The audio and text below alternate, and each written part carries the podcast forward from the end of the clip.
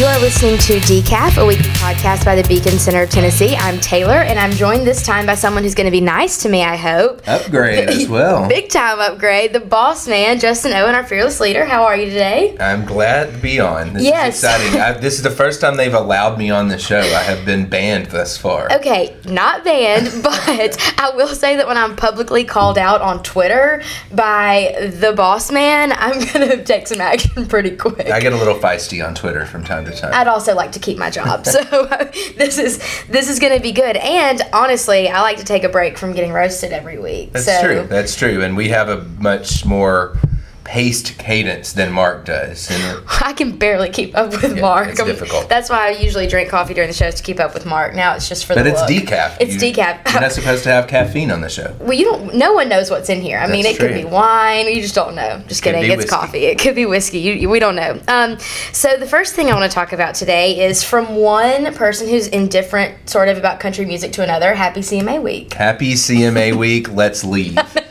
In fact, I am leaving town as soon as uh, we finish up this podcast. I'm headed out to Chicago. So every year, my wife and I leave town for CMA Fest because it's impossible to do anything. What's your least favorite part?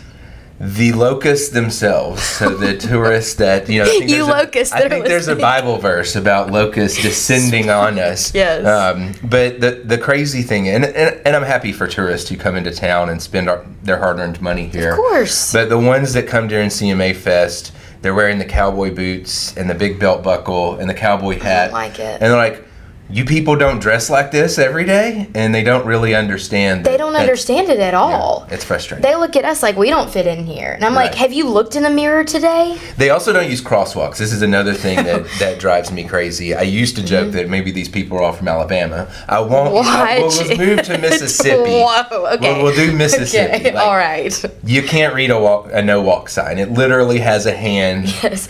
This means This stop. does not walk across. And time and time again, I've almost hit a CMA fester um, trying to cross through the crosswalk while I'm driving in rush hour traffic. Well, if, if Mark was here, he would say the more of them you hit, the better. This is true, although that would cut into our tax revenue as a city, which we can't afford Which uh, to happen. we apparently, truly cannot afford that. Um, my least favorite part is I have already gotten stuck behind one pedal tavern. oh god, yeah. And, you know, I think that we can all agree. It was Governor Haslam that said that he did not like pedal tavern. It was his least He favorite likes part of downtown. scooters he is a more than pedal big fan of the scooters when you compare them to the pedal taverns. I've already got caught behind one. All the girls were in cowboy boots. I am already over it. And it is Wednesday. We're, we're recording this on a Wednesday. It's Wednesday, and I'm already over it. So. And it hasn't technically even started yet. No. So tomorrow and, and Friday it will get even worse.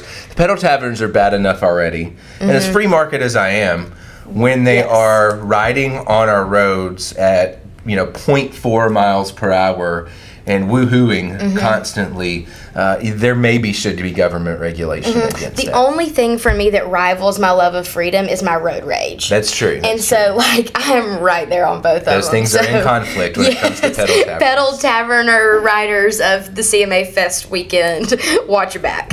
Um, so we talked about not being able to run over CMA Fest attendees because we can't afford to for them to not spend their money here. You know, like it's really interesting, and we're going to transition into policy now. Go from our venting into actual like policy stuff because we could vent for the full 15 Venting is minutes. more fun. Yeah, it is. Um, but we got all this money coming in, and we found out, I guess it was last week or two weeks ago, that there is now a proposal to raise property taxes. Okay.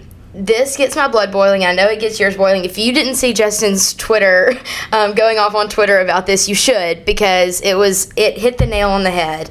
Um, why on earth do we need to raise property taxes? Well, we don't. We don't. uh, ultimately, and I, and I talked about this when I was in on In Mm-hmm. Focus, the Fox 17 show, a little bit because it seems like deja vu. Literally a year ago, almost to the date, uh, I had an op-ed in the Tennessean Right. talking about why we don't need to raise property taxes by 16 percent in the city, which is about 300 some odd dollars per family per household Which per year. a lot of people don't. I mean, They can't afford Some that. people can't afford that. And, and even if they could, when they look at what the city is prioritizing Mm-hmm. and they go, well, we built this water park out at Opryland that we can't use. Mm-hmm. We have shelled out hundreds of millions of dollars in tax incentives to companies.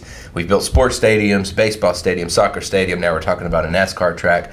The They go, where does this end? You know, we're not prioritizing. It's the equivalent of a family starving to death and not having enough money to put food on the table, but scrounging up every dollar they can to buy a Lexus. So you got a new Lexus in the driveway and no food on the table. When companies go through, or excuse me, when individuals go through hard times and families do, they prioritize. They Yes. cut the Netflix subscription. They don't buy the new car. They double down on the things that are a priority.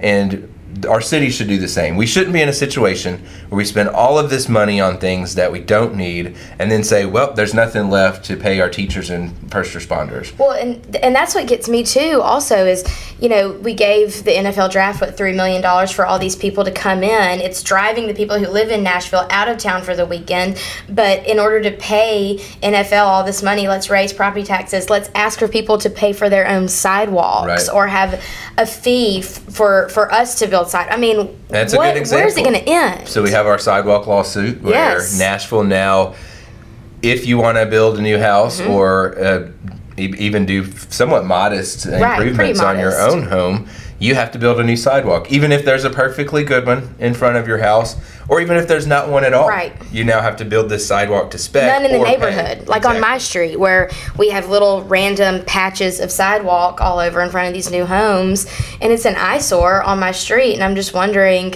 you know, what these people had to go through to get their home Yeah. built. Well, it's indicative of a city that refuses to prioritize. So we Mm-hmm. can't make fundamental decisions like build sidewalks, pay our police, pay our teachers. Mm-hmm.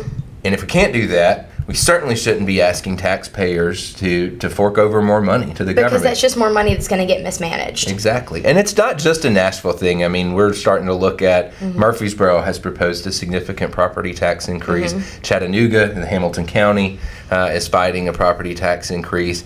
It's starting to become a more perpetual thing. Maybe we need to have a discussion about not allowing this, that maybe we need to cap property taxes. Maybe at the state, level. needs to intervene. Maybe so. The Stay tuned. are stay tuned, folks. You might be giving you a hint to what what we're gonna be looking at. So this really what we're what we're talking about. I guess the theme of what we're talking about on this installment is that money matters and how our money is spent really matters. You might remember in our first episode, Mark and I really um, ripped the film incentives to shreds and stadium subsidies.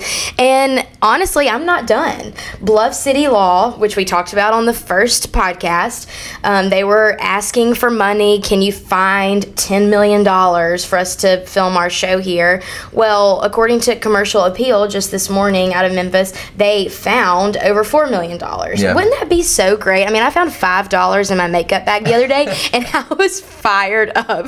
Imagine finding 4 million of someone else's dollars to spend on something. Wouldn't Isn't it convenient? I mean, gem? look, film incentives don't work. We know No. that.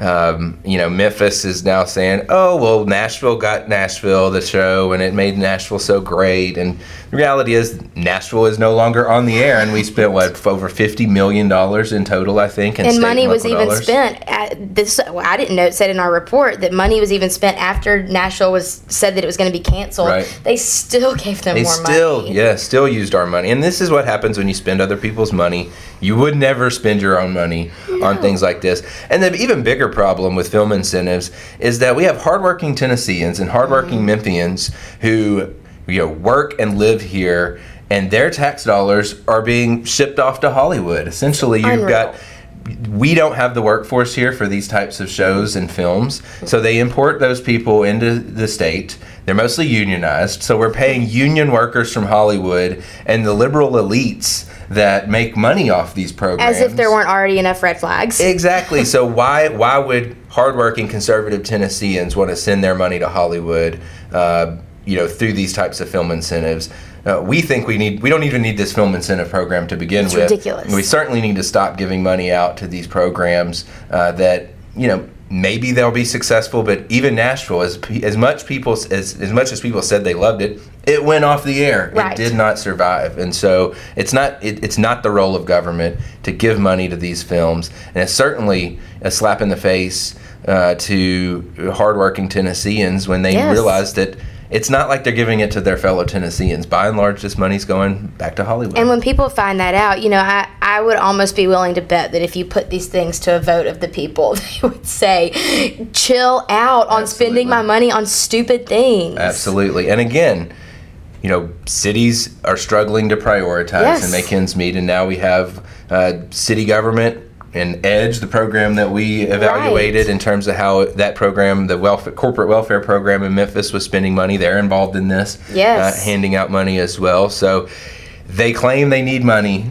Yet there's blowing money on all these different things that are not a priority for government. Well, and then how do we know if it's paying off? You know, in the report that we did, the corporate welfare report that's on our website, um, Ron found that Edge often inflates their numbers of the economic quote economic benefit. I always put that in quotes. The economic Yeah. benefit of these things, they inflate their numbers for their tax incentives. So We're counting existing jobs, exactly, right? So- how do we? I mean, how do we know? Well, well, we know that at the very least, uh, you get what like a twenty cent return on investment. So, good luck finding someone who says, "Let me give you twenty two. Let me give you two dimes and two pennies, and you give me a dollar." Yes. And so, good luck finding somebody who'll take that deal. But time and time again, government makes that deal when Because it comes to film incentives. Not their money. There's, I mean, it's our money. It's That's right. it's money that they can just find. Right. four million of. Isn't that so cute? Well, that is all we have to talk about on this episode. Unless you have some final words, Justin. Any No, I think I've want to make ranted. Mark? I've ranted enough. Uh, I- I'll leave Mark out of it. I've already called uh, the tourists coming into our city locust, so I think true. that we'll, we'll leave that as the pinnacle of criticism for today. I, I think that that was might have been your finest one. so thanks for listening, you guys. If you want to hear us talk about anything else, um, let us know on Facebook, and we will see you next week.